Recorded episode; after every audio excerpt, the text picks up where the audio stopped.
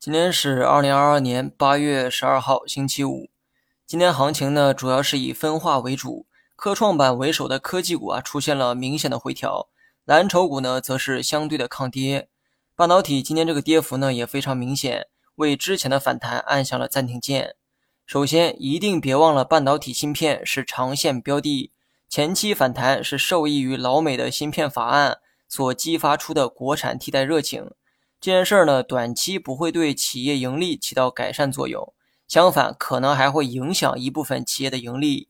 所以说，芯片的短期走势始终呢存在变数。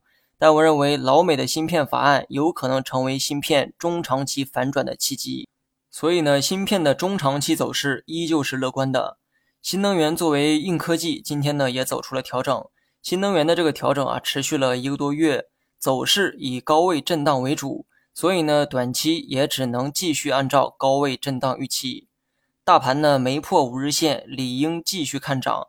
不过以我的个人经验来看，短期呢不排除会做出靠近五日线的动作。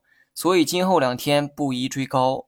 总的来讲，大盘在五日线之上可能会出现小幅的调整，上涨涨不多，下跌又会受到五日线的支撑。